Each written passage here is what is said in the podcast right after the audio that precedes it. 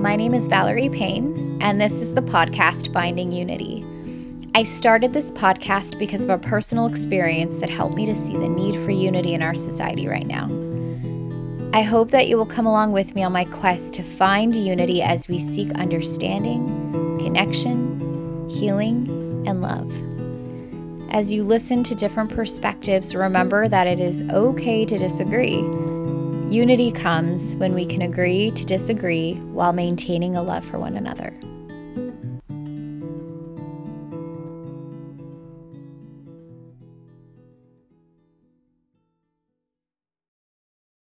Hi, um, thank you for listening to Finding Unity. I'm super excited because today um, I have Casey Tenney on. Casey, thank you so much for being on. I really appreciate it. No problem. Thanks for having me. Yeah, of course. Um, so Casey is actually in Hong Kong right now. So I'm super grateful for like coordinating this because of the time difference and everything. So I really appreciate that. Um, but Casey's going to be talking to us a little bit about um, the coronavirus and everything that's been going on in Hong Kong because we're feeling it here in the US a lot. And, um, but I wanted to kind of back up before we even get there because Casey moved to Hong Kong. When was it, Casey? A couple years ago? When did you move over there? Yeah, it was about two and a half years ago. So like October of 2017. Yeah, 2017 um, yeah, we moved for my husband's job. So we initially were in San Francisco. He was working for a tech startup company. We loved it there. We weren't really looking for anything else, but then this opportunity just kind of like fell in our lap, and we thought, you know what, we'll apply for it and see how it goes.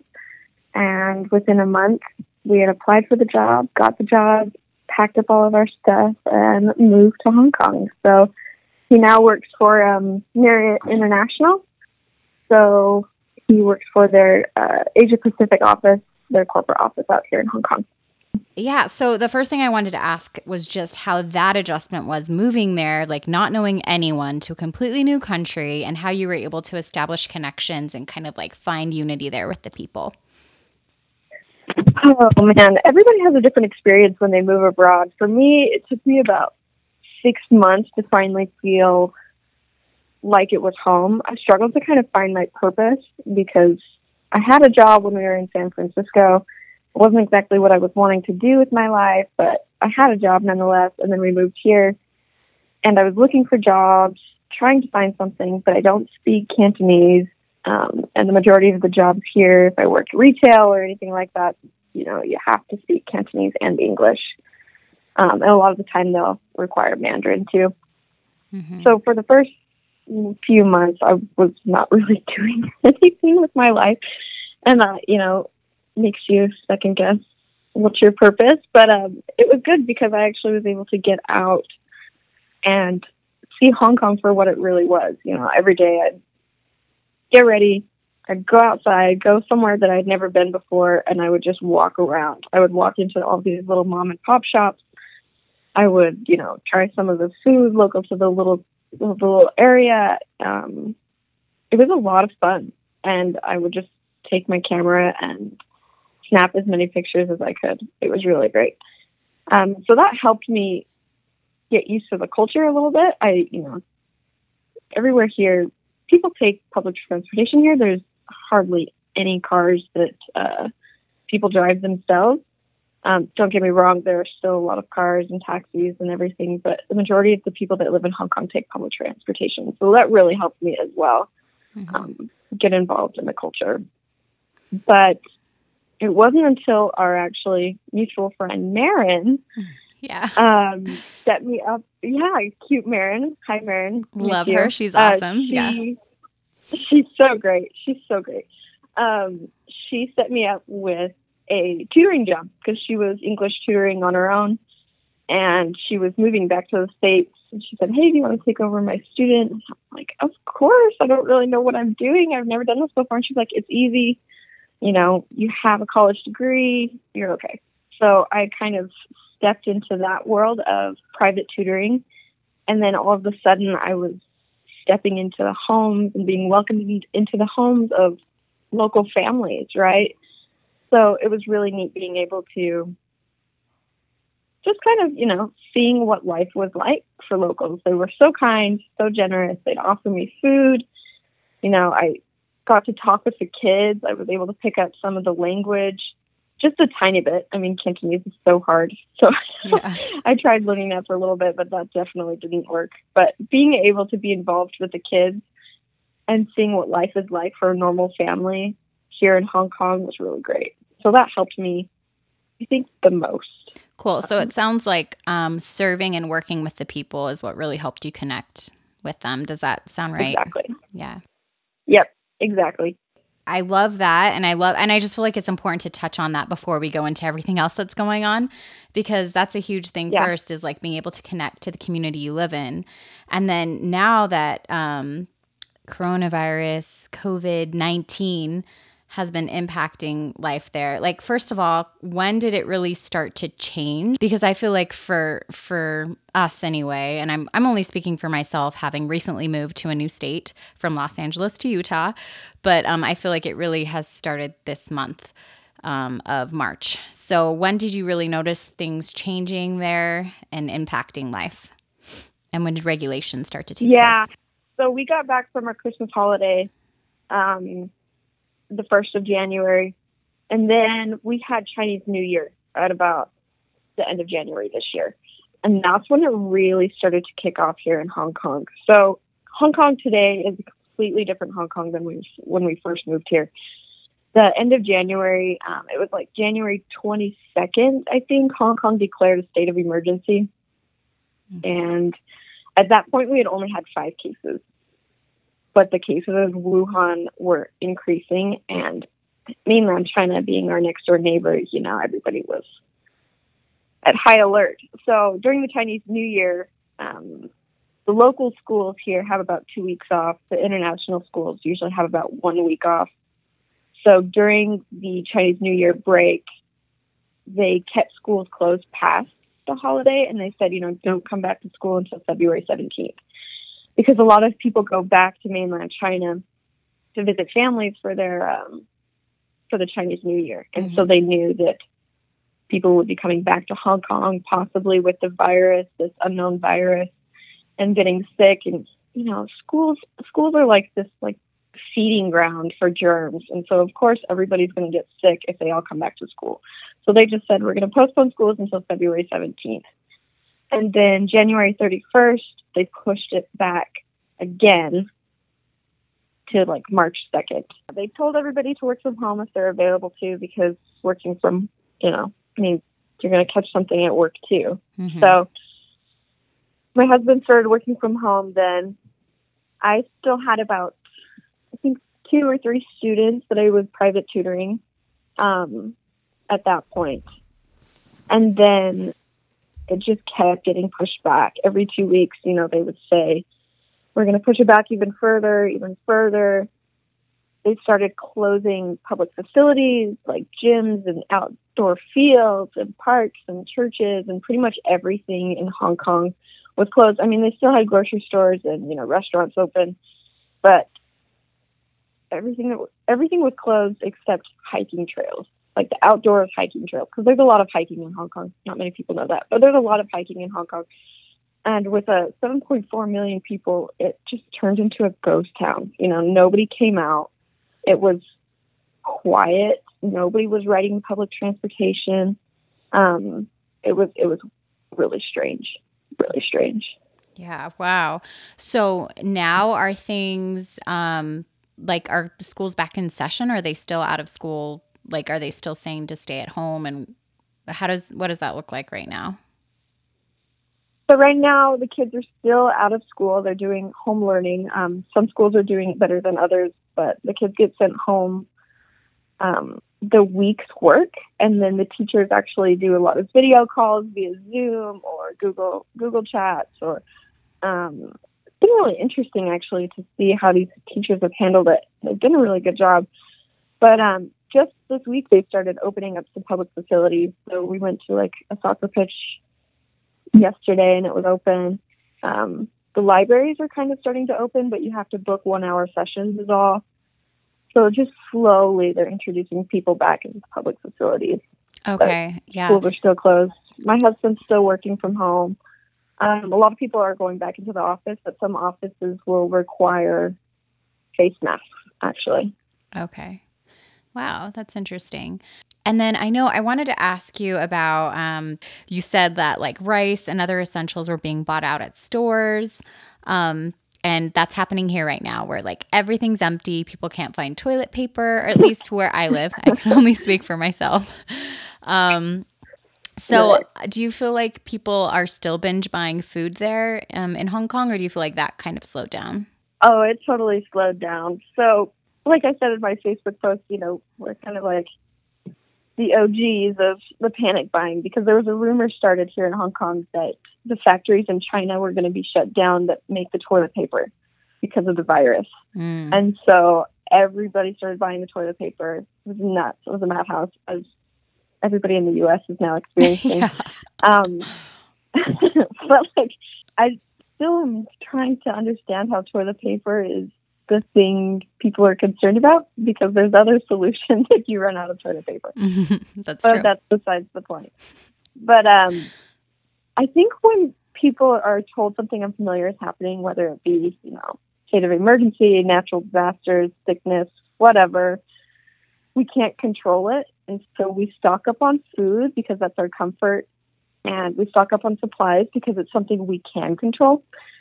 Um, so I think that is one of the main reasons why people feel like they need to. And it's easy not to get sucked up into the madness. I mean, it's easy to get sucked up into the madness because if you're seeing somebody, you know, clear a shelf of something, you think, okay, maybe I should be buying something because what if they don't get it back, right? Even if you have a two month supply of toilet paper at home, mm-hmm. like, maybe I need a year's supply because I don't know if they're going to have enough toilet paper in two months for me, right? Yeah. yeah. Um, okay, story time. So I was down to like six rolls of toilet paper, and I was like, I'll be fine, I'll be fine. And all this was happening in Hong Kong. So I was, you know, avoiding the grocery store toilet paper madness scene, and then I was down to like two rolls, and I thought, you know, I can't find toilet paper anywhere. What if I run out? And then I walked by one of the grocery stores and people were walking out with rolls of toilet paper. And I thought, okay, maybe I'll go in, see if they have any. I went in. They were limiting it to two packs per person. Um, and I thought, no, I'm okay. I'll be fine. I'll be fine. So then I was, you know, going about doing some other grocery shopping, and then it just kept hitting me. You know, maybe you should buy toilet paper. Maybe you should buy toilet paper. You don't know. You don't know what's going to happen. Maybe you should buy toilet paper. I was like, ugh, this is going to keep bothering me. So I went and I bought some. And I brought it home. It was brand I've never tried. It was cheaper. And then of course, I'm down to my last two rolls of the original brand that I bought. And what's all on the shelves after I run out of toilet paper? Toilet paper. Stocked from top to bottom, toilet paper, every kind of toilet paper you could think of was back on the shelves after I had run out. Wow. So, okay. So that gives I hope, have, I think, to people have, in the US that there will be toilet paper again. yeah, of course there's going to be. I mean, grocery stores stock every single day. They have a supply. You know, people are not, the world is not going to run out of toilet paper. And it took about two weeks here, I would say. There was two weeks of madness rice, toilet paper, cleaning products. Um, you know, I mean, cleaning products still are a little bit difficult to find here. You can find them. And they just started within probably the last week or two, bringing back like hand sanitizer and hand soaps. So I would say two weeks is when the panic finally, you know, plateaued. People started. I don't think they could store anymore in their houses. I mean, houses here are tiny. I have 400 square, 480 square feet in my apartment. You can do my apartment. Yeah. You know how yeah. like there's not room to put anything. So yeah, two weeks, people. Don't wow. worry, it'll be coming back. you heard it from Casey Tenney. So if it doesn't, you know who to reach out to. I'm calling it now. I'm calling it now. Just kidding. um, so I wanted to ask, um, do you have you do you personally know anyone who's been um, affected by the virus? No, actually, okay. I do not. I have students that families, their families, their extended families live back in Wuhan, but I don't know anybody personally that's actually the virus. Yeah. Um, and right now I think like for me and one reason I really wanted to do this this episode and thanks again for doing it. Oh, no problem. Yeah, cuz now we're doing this we're having this uh, form of isolation in a way where we haven't had it before where we're being forced to kind of socially isolate from each other. So I wanted to ask yeah. you um with all of these areas um, in Hong Kong being shut down, it sounds like they're starting to open them back up in Hong Kong. But with here in the US, um, preventing these social gatherings. Um, for in the state of Utah specifically, I know they've like said no more than 100, and a lot of people are recommending like no more than 10. Um, but how have you been able to maintain connections through this? So first of all, I just kind of want to stress the importance the importance of social distancing because let's be honest, I think Hong Kong was able to um, prevent a, a big widespread of this virus because of the social distancing that they advised us all to do. Um, I think in order for us to prevent something, we have to work together as a community to maintain public health by staying apart. Uh, I believe that, you know, Hong Kong did a really good job because they learned the hard way back in 2004 from SARS.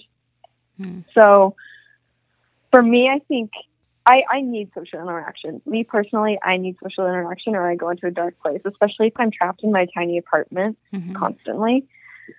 So for me, it was important to get outside. Um, no more than 10 people. If you need to, you know, get together with somebody, I say you do it. I got together with a friend every once in a while, hung out outside, you know, went for walks, visited some places. I think if you need that person to person connection, it's okay if you do it in a small group setting. Um, but also, I mean, we've been born in this age where we have all of this technology, right? So mm-hmm. we have FaceTime, we have texting, we have calling. We can't personally be together, but I think FaceTime goes a long way, especially for me being so far away from friends and family. FaceTime has saved my life. Yeah. And I that sounds so dramatic, but being able to have a connection with people that I don't get to see every day um, FaceTime has been a lifesaver. So I would recommend, you know, actually making those calls and FaceTiming people and texting people and just seeing how they're doing. I would check in on everybody. I mean, I'm not kidding, everybody, because we're all going through the same thing. Some people handle it better than others. Some people are going to be totally alone because they don't live with anybody. Some people are going to live with 10 of their kids and they're going to need some personal space that's hard to find when everybody's together all the time. So I think I think social media can help sometimes too, but mostly I think contacting somebody directly to see how they're doing. Um, you know, scheduling calls with your family, you know, group calls or whatever. I think it's important to keep connections. Yeah. Through contacts that you can have.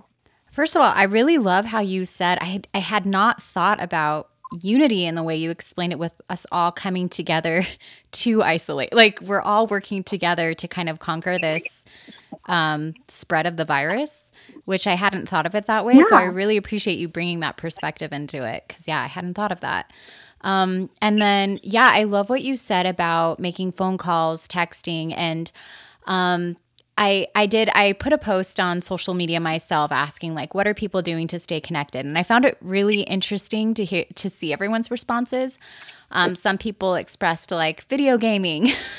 some people were like right. um, um, right. phone calls. yeah, everyone has their own way of connecting. Something that someone just recently shared or posted that I thought was really interesting is he said um, that driving on the freeway helps because he's able to um, he said um, something about cooperating with others while sharing the road made him feel more connected to the to others, which I thought was really interesting. That's really interesting. I like that a lot. Yeah, and I think a good drive, a good drive, is good for your mental state, right? Yeah, yeah, and then you're outside as well. But um, I wanted to ask you a little bit because you had expressed. I know some people have mentioned um, that like social media is a way for them to stay connected, and I know you had said um, that you had to take a step back from social media to help yourself. Can you talk a little bit more about that? Yeah, I did have to take a step back. So when it first started here, you know, I was reading all these articles coming out of mainland China. I was coming from, you know, all these articles coming out of Hong Kong. Um, these, you know, like mommy groups on Facebook that were spreading all these rumors about what we need to buy. And just, it was outrageous. It felt out of control. And I didn't know exactly what was happening um, because it was a new virus, right? But it was spreading and it was so close to us, but yet so far, but felt so close because then they started closing down all these facilities and they started closing down schools and we were working from home and I felt trapped. Yeah. Um, all of my friends started leaving because, you know, they had little kids here and it's not fun to be out of school, trapped in your house and not able to go anywhere. So a lot of my friends went back to the States and I just felt alone, trapped. And people kept sending me information saying like, "Oh my gosh, are you guys okay? What's going on?" So it didn't help. Um, so I just decided, you know what, I'm going to get off Facebook. I'm going to get off Instagram and I am just going to, you know, like shut out the noise because if I need to know something, the government's going to tell me. And I, so I just did. I got off social media and it really helped because there was so much panic going on online and it spreads like wildfire. So I just had to shut it out. And because of that, I was able to, you know, like focus on what I did have. And I was actually able to really reconnect with the relationships that I had because I was, you know, not sitting on social media all day, stuck in my house. I reached out to friends, you know, met up with a friend or two.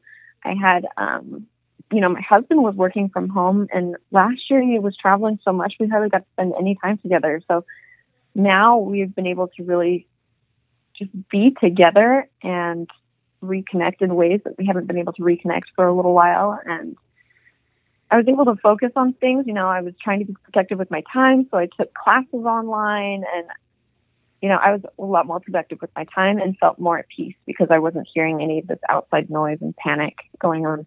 Yeah, no, I really like that a lot because I I personally I think everyone has to do what's best for them. But before this has happened, we've heard a lot of how like social media can be related to depression and I think there is exactly. a difference between Facebook, Instagram liking posts and using um like texting or calling or Marco Polo as a way of like communicating. I feel like there's a difference between the two because one, you're posting one thing for everyone to see as opposed to having like one on one human interaction, whether that's through making a phone call or even using Marco Polo to have more of like a face to face communication. Um, so I do think there is a difference in that. So I like that you kind of talk about the importance of calling your family, um, making those connections, using FaceTime, but also the importance of taking a step back from social media to help yourself. Exactly. I think I think it will help, you know, not overreact and keep a level head because mm-hmm. You're focusing on things that are actually important. Yeah. Um, I wanted to. I do think it's interesting because I've kind of looked at uh, some things online of uh, things that people are doing to try to stay connected. Um, I've read a couple of yeah. articles just from different news outlets, and it's interesting because some things they mention is like virtual museum tours, um, building your vocabulary, reading a book, meditating, learning.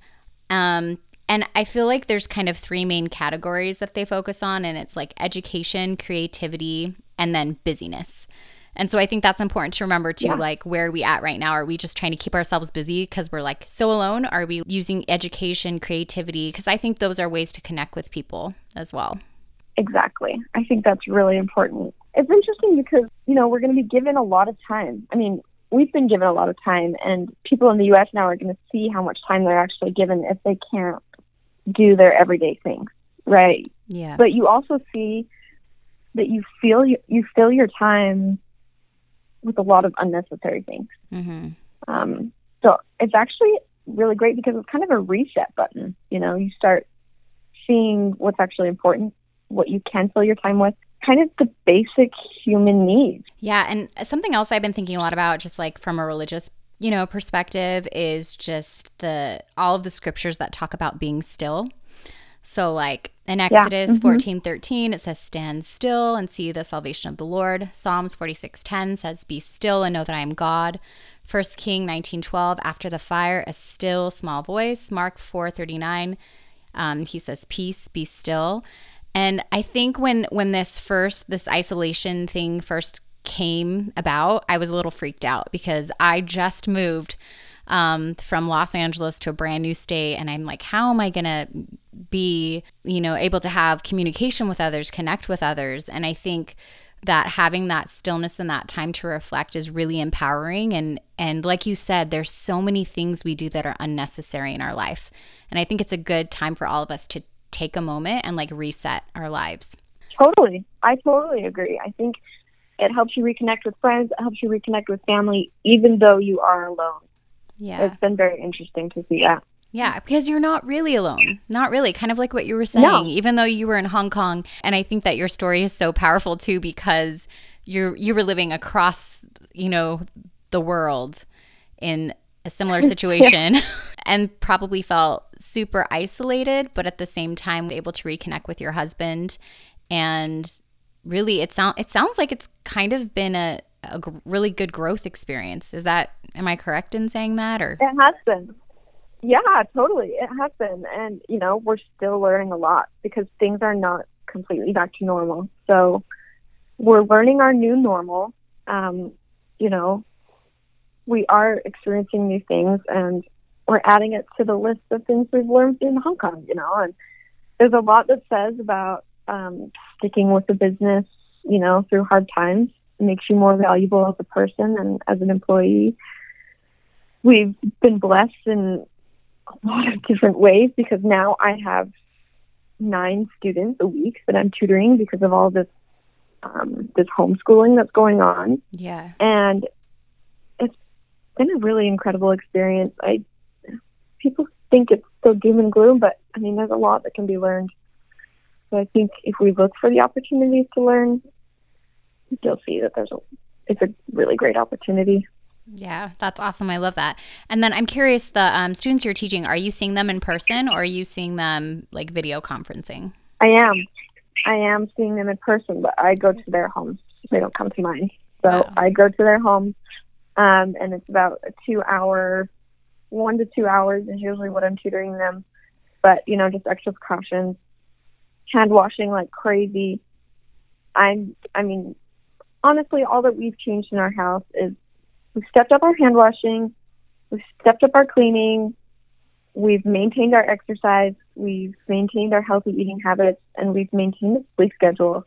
That's one of the most important things I think is to maintain a schedule. Um, but going back to the tutoring, yeah, I am seeing them face to face, but there it's a small group. I mean, it's them and their little family because everybody in their family is doing homeschooling. So yeah, no, that's really helpful advice too. Like staying in that routine, making sure you're exercising, eating healthy, sleeping healthy, because all those things help your immune system. So yeah, that's great. Yeah, definitely. Um, what has been unhelpful for you? I mean, we kind of talked about this a little. So you, if you feel like we've already tackled this, we don't need to tackle it again. But right. what has been helpful and what has been um, like not helpful in finding unity with others and with yourself during this time of uncertain, uncertainty and confusion? Um, not helpful. And I think everybody knows this now, but like panicking. You know, I'm. I think the fear is more consuming than the virus itself. So I think whatever you need to do to not panic, whether that's meditation, getting off social media, um, you know, or whether it's, you know, actually watching media because it helps you calm down so you can know what's actually going on. Um, it's different for everybody, but you need to find something in order to help you cope. Um, panic buying is not going to help. Let me just tell you now, panic buying is not going to help. And by the time you run out, everything is going to be restocked anyways. Um, what is helpful, like I said, you know, finding your own outlet for your anxiety. Um, you may be physically alone, but the majority of the world is doing the same thing as you. Yeah. We're all together alone, you know? So they're all watching Netflix at home, they're all scrolling through Instagram, you know, we're all doing the exact same thing, but we're just alone. so yeah. I think it's just helpful, like I said, what's helpful, eat healthy, wash your hands, take a shower, clean your house, you know, clean the surfaces that you wouldn't normally clean. Um, eat healthy. What, what else did I say? Eat healthy, exercise, get outside. You know, I think that people are afraid to get outside, but it's really important to get outside. it makes a really big difference. Whether you go hiking, whether you just go walking. I don't know what the weather's like in Utah right now or wherever any of the listeners are living, but I think it's just really important to get outside. Yeah. It's good for your mental health. Yeah. Um, something that's helped me too, just in this like short period of time, is um, seeing good acts. Like one of my friends bought donuts for the the grocery workers because she felt bad that they had like just all of these negative experiences from people panic buying. So I like the positivity totally. that I've seen um, come from this, and I think that's really powerful as far as unity is. To me, when we have these like crises that occur is really seeing how people interact and come together and help one another. For me, that is so empowering and so helpful um, during these times. Right. Right. I think if people need help, they should ask for it, you know, because people are more than willing to help the majority of the time. If you're out of supplies, I mean, if you're legit out of toilet paper, ask because there are those people that went crazy and bought all of these toilet paper packs that are more than willing to give you a pack, you know? I mean, if you're out of carrots or out of bread or you know something or if you're out of baby formula ask people are going to help you um, so it is really interesting to see the kindness that does come from all of this yeah you know, here face masks face masks were a really big one here you know you couldn't find them anywhere and if you could find them they were really expensive and then i was walking one day and there was this group of people and they were holding out masks to all the elderly. You know, you had to be over a certain age to get a pack of face masks, but they were just handing them to them. So it is, yeah, times like this where you actually get to see the really neat, kind acts. So look for opportunities to do those acts yourself. I love that. Um, so, what okay. other advice do you have? Any other advice or thoughts for people who might be currently scared of the virus or the isolation that they might be feeling? Keep a level head because that's going to help you more than anything. And if you're in a family environment, it's contagious, you know. People can feel your panic. And so if you're panicking, your kids are going to feel that you're panicking. Um, your spouse, your friends, you know, they're going to feel the panic coming from you. So keep a level head because it is going to be okay. We as a community need to social isolate in order for those that do have compromised immune systems so that they don't get sick. Mm-hmm. So it's our job to take care of those people. Yeah. So do what you can to help prevent it for those people that are more likely to get it, you know? Yeah. No, that's great. Thank you so much for sharing that. And then um, something, one thing I like to ask everyone who comes on the show is, um, what does unity mean to you? To me, to me, I think um, unity means strength. In order to like change or prevent something from happening, we have to be united in a cause. And in this case, you know, we have to be united in doing our part to prevent the spread of this virus. Unity is strength, as the ancient proverbs used to say, you know. So I think we all have to be, like I said, we all have to be together alone. So we can do this. So unity to me means strength. Yeah, I love that. Thank you so much um, for sharing. And then, yeah, just um, for being on the show. I really appreciate it. Thank you so much, Casey, especially with the time difference and everything. Oh, no problem. Hello from the future. I'm what, like 12, 13 hours ahead of you or something like that? Yes. And, you know, hello from the past. But awesome. Thank hello you so much. yes, no problem. Thanks for having me. I want to thank Casey Tenney again for being on the show. Um, since we l- recorded this, there have been some recent updates. Now, President Trump encouraging people to really be in groups of no more than 10. And I think it's important to remember that we are really being asked to physically isolate, not socially isolate. So that means um, we really need to think of creative ways to keep our connections alive and connect with others. Um, I'd love to hear your thoughts. Remember that it's okay to disagree. Unity comes when we can agree to disagree while still maintaining a love for one another. For more on unity, follow us on Instagram at finding.unity or on Twitter at finding underscore unity.